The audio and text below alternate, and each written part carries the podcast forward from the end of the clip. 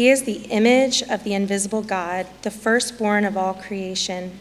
For by him all things were created in heaven and on earth, visible and invisible, whether thrones or dominions or rulers or authorities. All things were created through him and for him, and he is before all things, and in him all things hold together. And he is the head of the body, the church. He is the beginning, the firstborn from the dead, that in everything he might pre- be preeminent. For in him all the fullness of God was pleased to dwell, and through him to reconcile to himself all things, whether on earth or in heaven, making peace by the blood of his cross. And you, who once were alienated and hostile in mind, doing evil deeds, he has now reconciled in his body of flesh by his death in order to present you holy and blameless and above reproach before Him. If indeed you continue in faith, stable and steadfast, not shifting from the hope of the gospel that you heard, which has been proclaimed in all creation under heaven, and of which I, Paul, became a minister. This is the word of the Lord. Thanks be to God.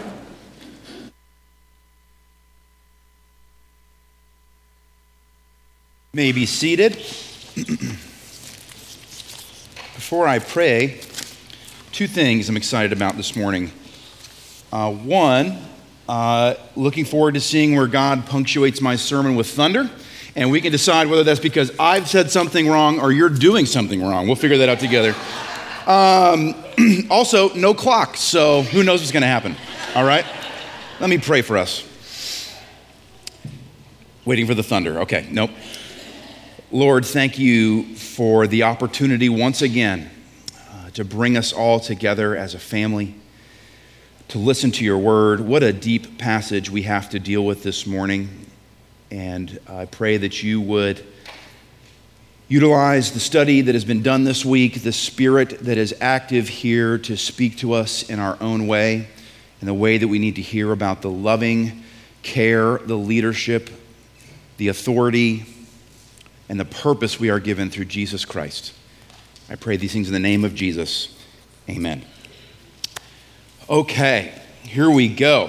Um, the Colossians, we're in the book of Colossians, so the Christians back in Colossae some 2,000 years ago uh, were being challenged. We've talked about this a little bit already with reinventing Jesus or customizing Jesus. So, Epaphras, if you look in the first few verses of the chapter, Epaphras is this man who had been a faithful ministry partner of Paul. He had heard the gospel himself, and then he brought the gospel to Colossae. He's the one that planted this church, converted these Christians. He has shared the essential teachings of the Christian faith. In verse 6, they call them the grace of God and truth.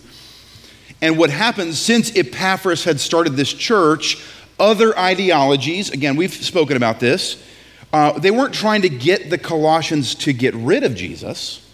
They were trying to have the Colossians add to the faithful, essential teachings of Jesus. So, uh, some were coming in and wanted them to have a more Jewish view of Jesus.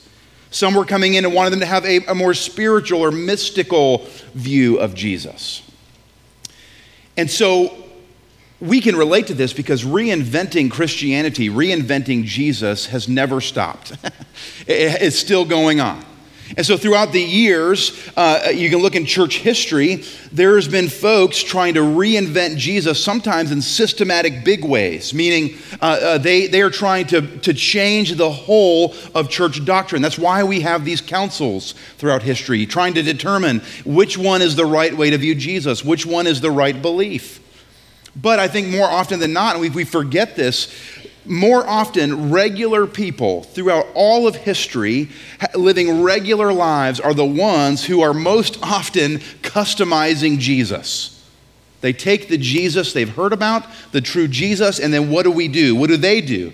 They try to customize Jesus in practical ways to fit their lives and make them comfortable. And so we, like the Colossians, face custom Jesuses. And I was trying to discern is that an appropriate time to say Jesus? Is that, because it's a lot of is in there, but um, we are facing in our own day and age systematic challenges to Jesus.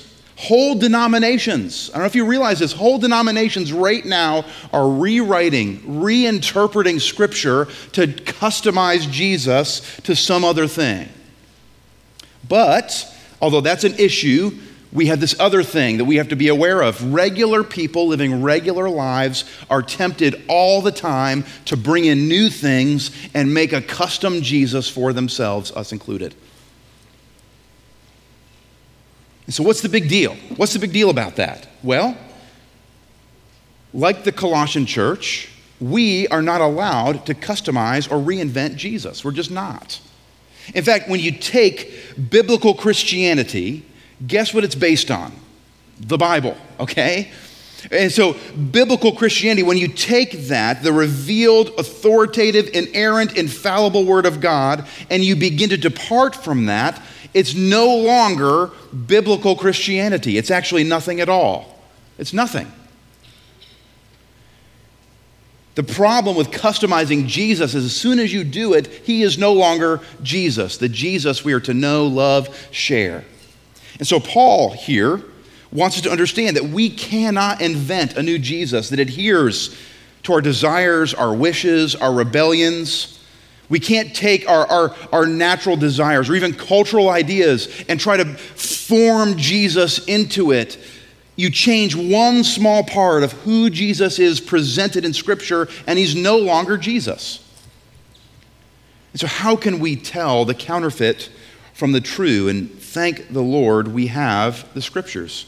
This here, Paul has we're not sure if it's a poem of praise or a hymn, but either way, this is like his thesis statement on who Jesus is. He goes back to it and refers to it throughout the whole book of Colossians. And what he is doing is he is using an essential truth to teach and protect the Colossians from fake Jesus.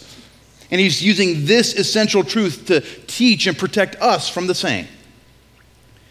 He's using the original by which to compare all counterfeits. And so, listen, this is a passage. Again, I'm studying this passage or this book with two other pastors, and we agreed you could take this one passage alone and probably teach eight sermons on it. But we are not going to do that today. Well, I have no clock, so here we go. Going to wing it. Um, but we're going to really focus in on one thing from this passage today, and that is that there, this, this passage is actually full of prepositions. Prepositions relational language, I'll call it. And so the, the passage itself moves from a broad view, creation, the cosmos, and it moves to a very narrow view, the Christian as an individual. And what this passage does is it actually shows Jesus' relationship at every level of reality to us and the world. So we're going to certainly go through what some of these phrases mean, but today we really want to focus in on who Jesus is relationally to every level of reality. So without further ado, let's take a look. First off, in verses 15 through 17, we can see Jesus' relationship to creation. Beginning of verse 15, he is the image of the invisible God. Paul rips the band aid right off. Jesus is God in the flesh. That's it. Jesus is God in the flesh. If you take the words that are in the Greek that are used to, uh, to um, describe this, it would be something that, like this Jesus is a living representation of the God that is impossible to see. That's what Jesus is. Oh, thunder. Okay. Let's pay attention. Okay, okay. Um, so think about it this way you could list all, if you could list all the components of what makes God God, think about it with me what makes God God? We're not going to do that, but if you can list all the components, the essential parts that make God God are present in Jesus Christ. They're present in Jesus Christ. The essential pieces of divinity, the essential pieces of God are in Jesus Christ. He's the image of the invisible God. Now, if you'd like to read more about this, write down this word, kenosis, K E N O S I S. It is not a planet from Star Wars. It refers to Jesus, the human, willingly limiting some of his divine powers on earth. You can read about it, there's a whole thing. But you can see how it is described in Philippians 2. Jesus, though he was in the form of God, did not count equality with God a thing to be grasped. Now, we sometimes use the word grasp like reached. This means held onto. And but what did Jesus do? He emptied himself, and that's where that word kenosis comes from, by taking the form of a servant, being born in the likeness of men. So, Jesus, the God man, he is God in the flesh, the image of the invisible God. So, what is true? Jesus certainly, in some ways, limited his divine powers, but he did not lay aside his Godhead. Jesus is God. And then we have this maybe confusing statement the firstborn of all creation. Now, firstborn is a relational term in this context. Uh, for us, think about how we use firstborn sometimes. We use it as a description of a personality, okay? So when you say someone is a firstborn in a personality context, what are they? They're kind of type A, rule followers, all these types of things. We've seen that. And so you may not mean literally that that person was born first in their family, but if they act like a firstborn, they have certain personality traits. For ancient cultures, firstborn is a position. It's a position.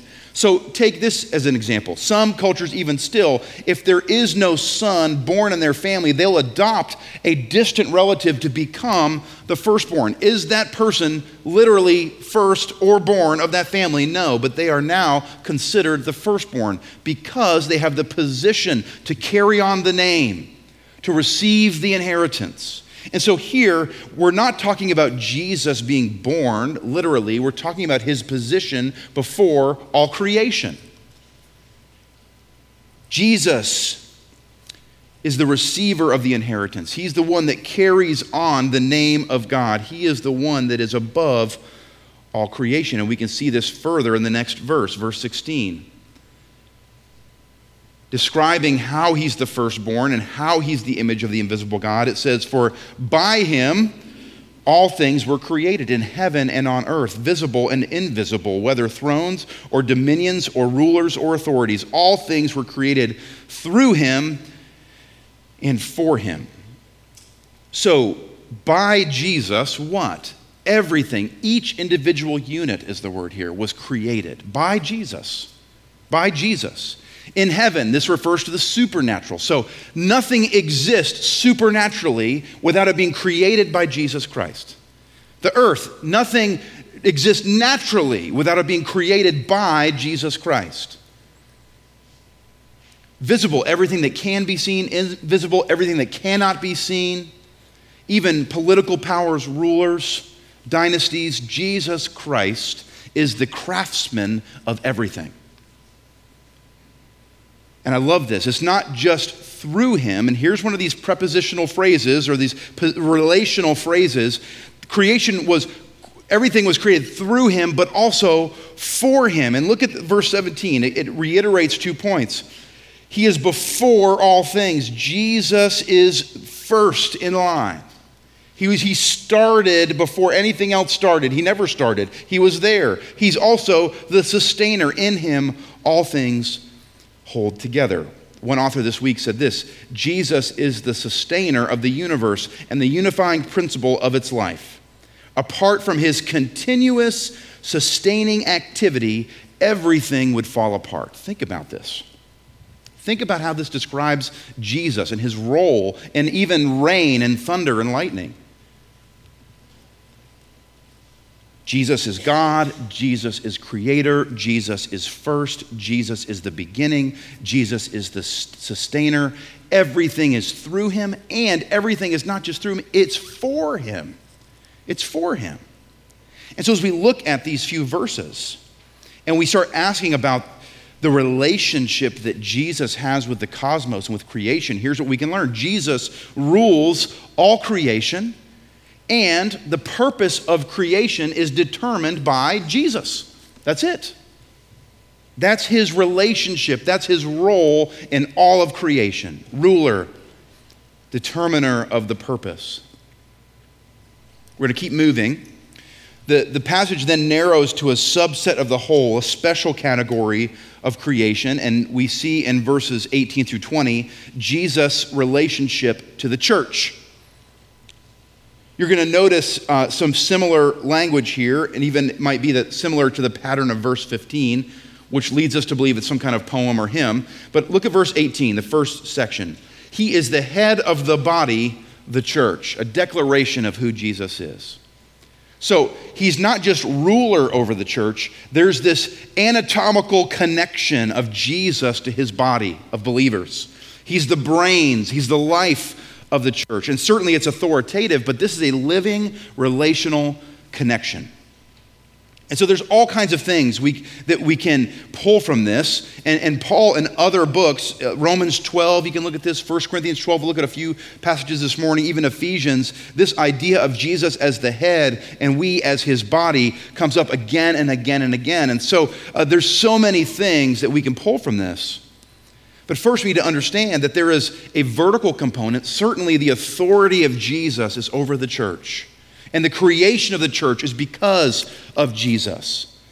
but there's also a horizontal component as well. What a blessing that we get to welcome new members today. This is a visual of that horizontal component. But listen to how Paul describes this in 1 Corinthians 12. God has so composed the body that there may be no division in the body and that the members may have the same care for one another. If one member suffers, all suffer together. If one member is honored, all rejoice together. Jesus is the head of the body, the church. And then it continues.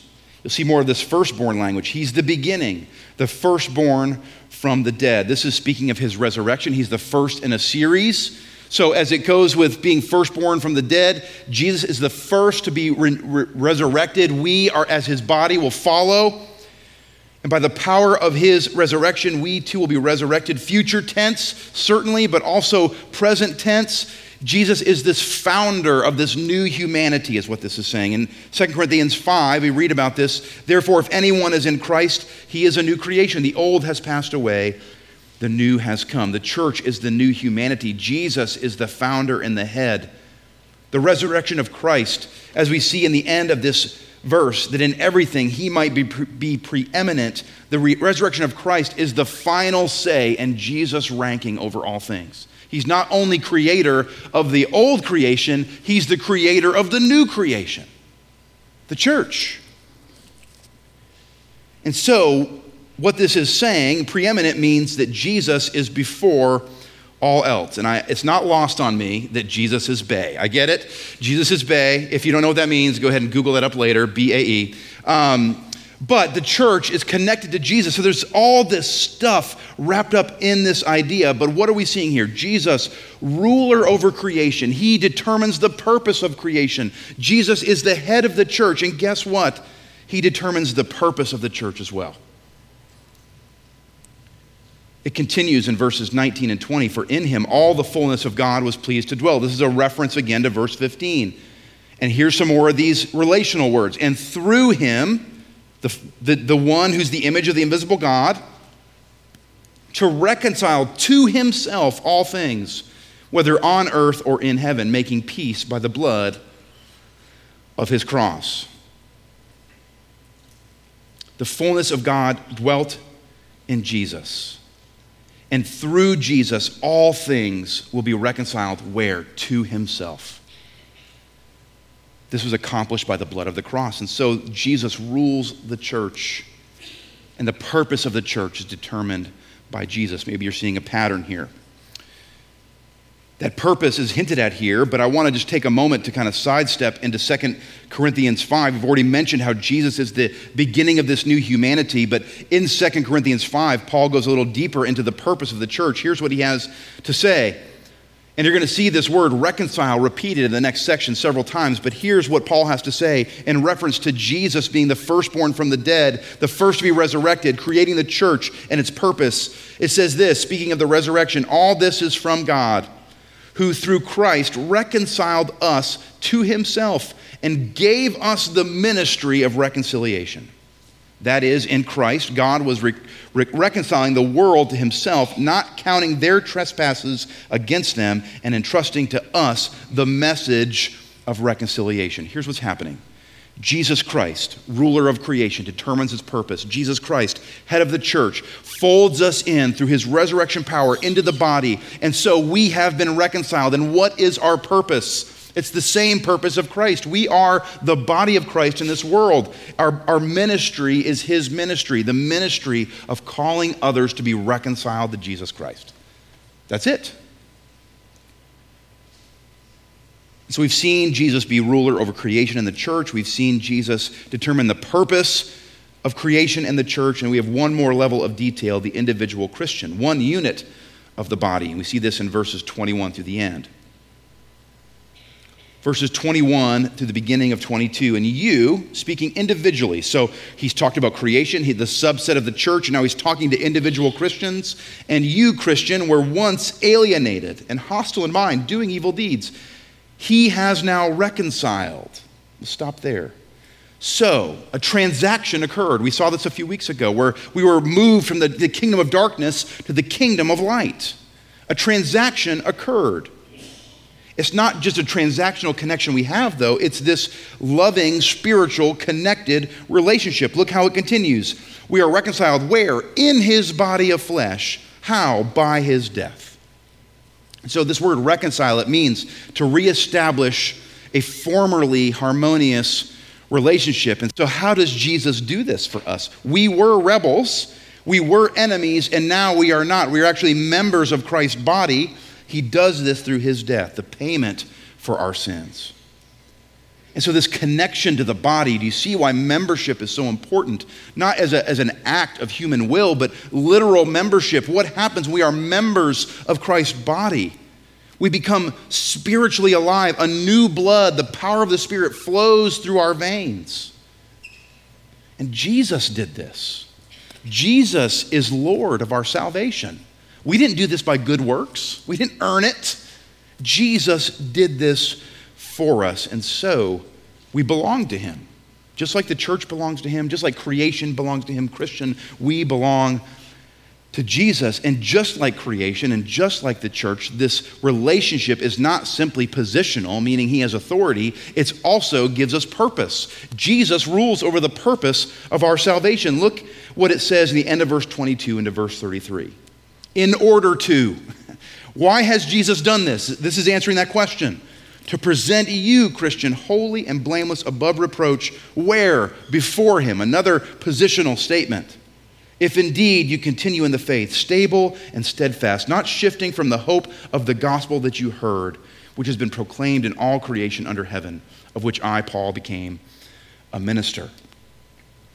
The blood of Christ binds us up in the body of Christ, and we are reconciled. How? By his death and for his purpose. And this change that he's talking about, becoming holy, becoming blameless, being presented before him in this new, uh, this newly, um, uh, uh, what's the word, reestablished relationship, was done by his death, and it's accomplished by remaining steadfast and an unmovable gospel. And so we come full circle where does our holiness come from? Jesus Christ. Jesus Christ gives us salvation and then he works out our holiness. And where does he where does he do that? In the teachings of scripture. Holding us true to who he really is, not some imaginated, um, uh, uh, um, uh, uh, uh, imagined Jesus, but the true Jesus.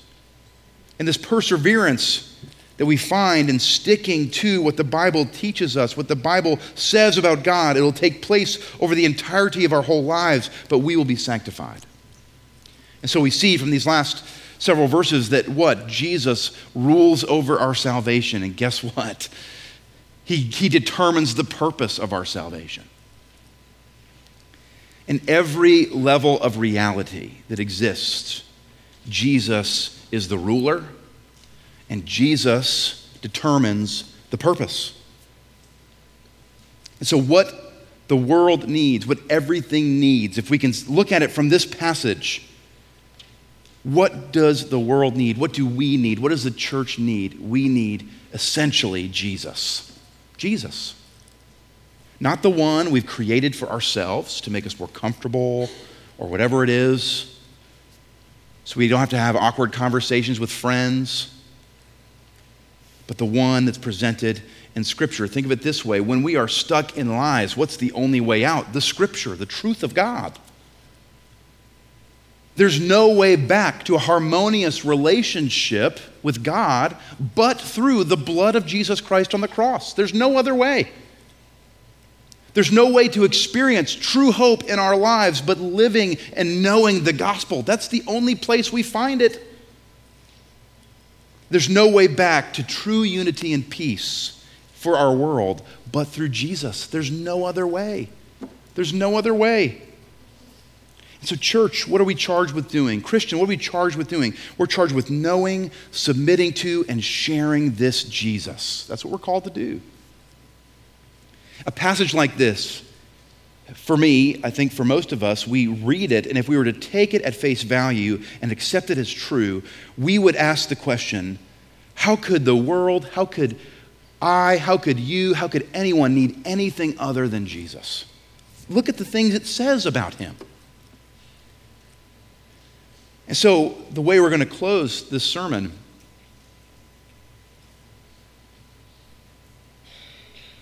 is this the world, more than it needs the right politician, more than the world needs the right ideology, more than the world needs a new way of finding peace, the world needs Jesus. And more, church, than we need a good pastor, more than we need justice, more than we need to get along. Do you know what the church needs? The church needs Jesus.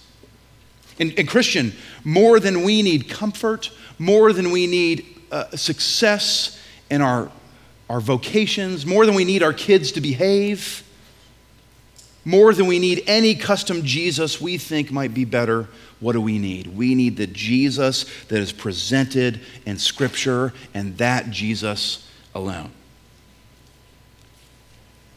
We need that relational connection. We need to per- persevere in that truth. And so this morning, as we approach the table, it's appropriate.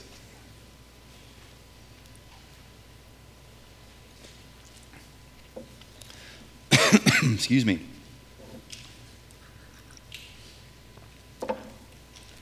It's appropriate to take this time to commit to the fact that we need Jesus. In fact, church, we need one another. We need the body of Christ. Not just this body, but this body. We need the body of Christ. And in addition to that, we have what the world needs. And so we need the courage, we need the strength, we need the opportunities to share that thing with them. So, why do we gather for worship? We gather to remember the price that was paid, that transaction we talked about.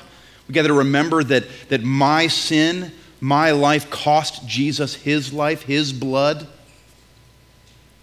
We gather to participate in our living reconciliation with God. You realize that's what worship is together. We have one thing in common we're together because we are reconciled by the work of Jesus Christ.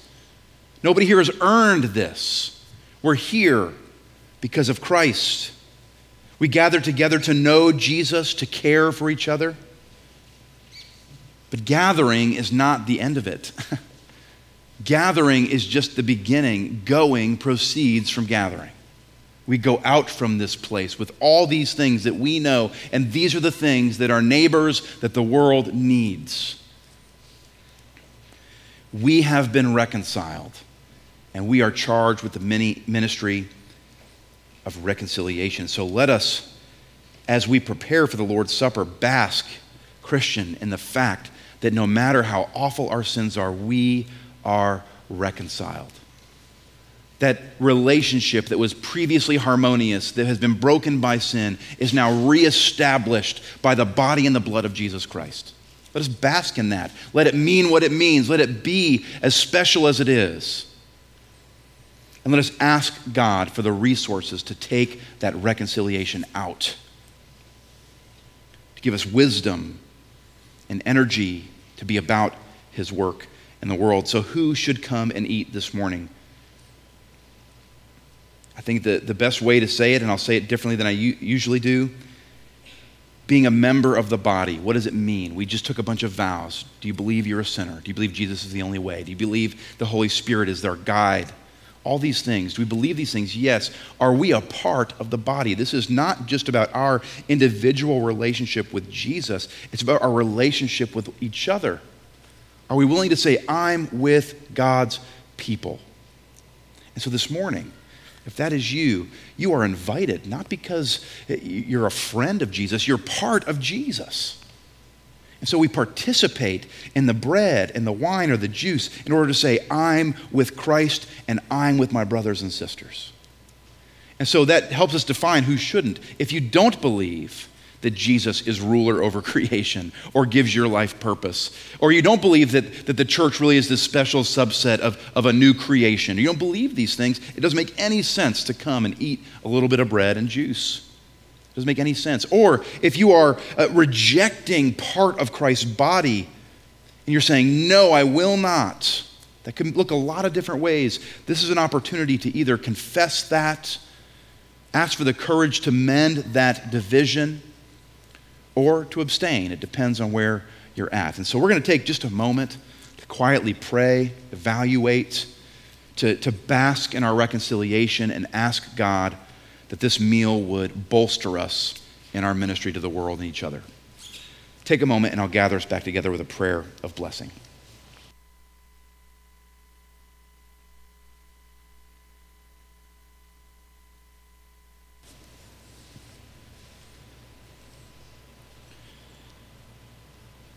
Father, I praise your name for the fact that we are not admitted to the table for how good, how good, how well I preached, or how well we listened, or how good we worshiped, if that's even a thing, it's not.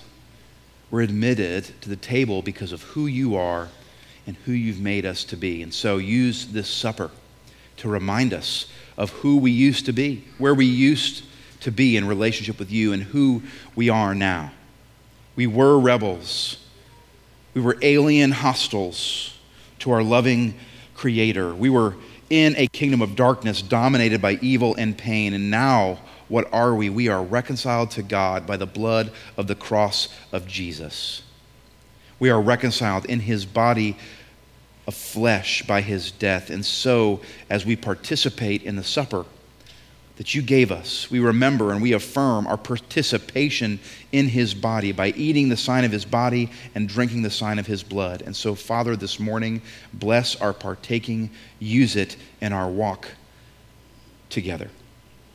We pray these things in the name of Jesus. Amen.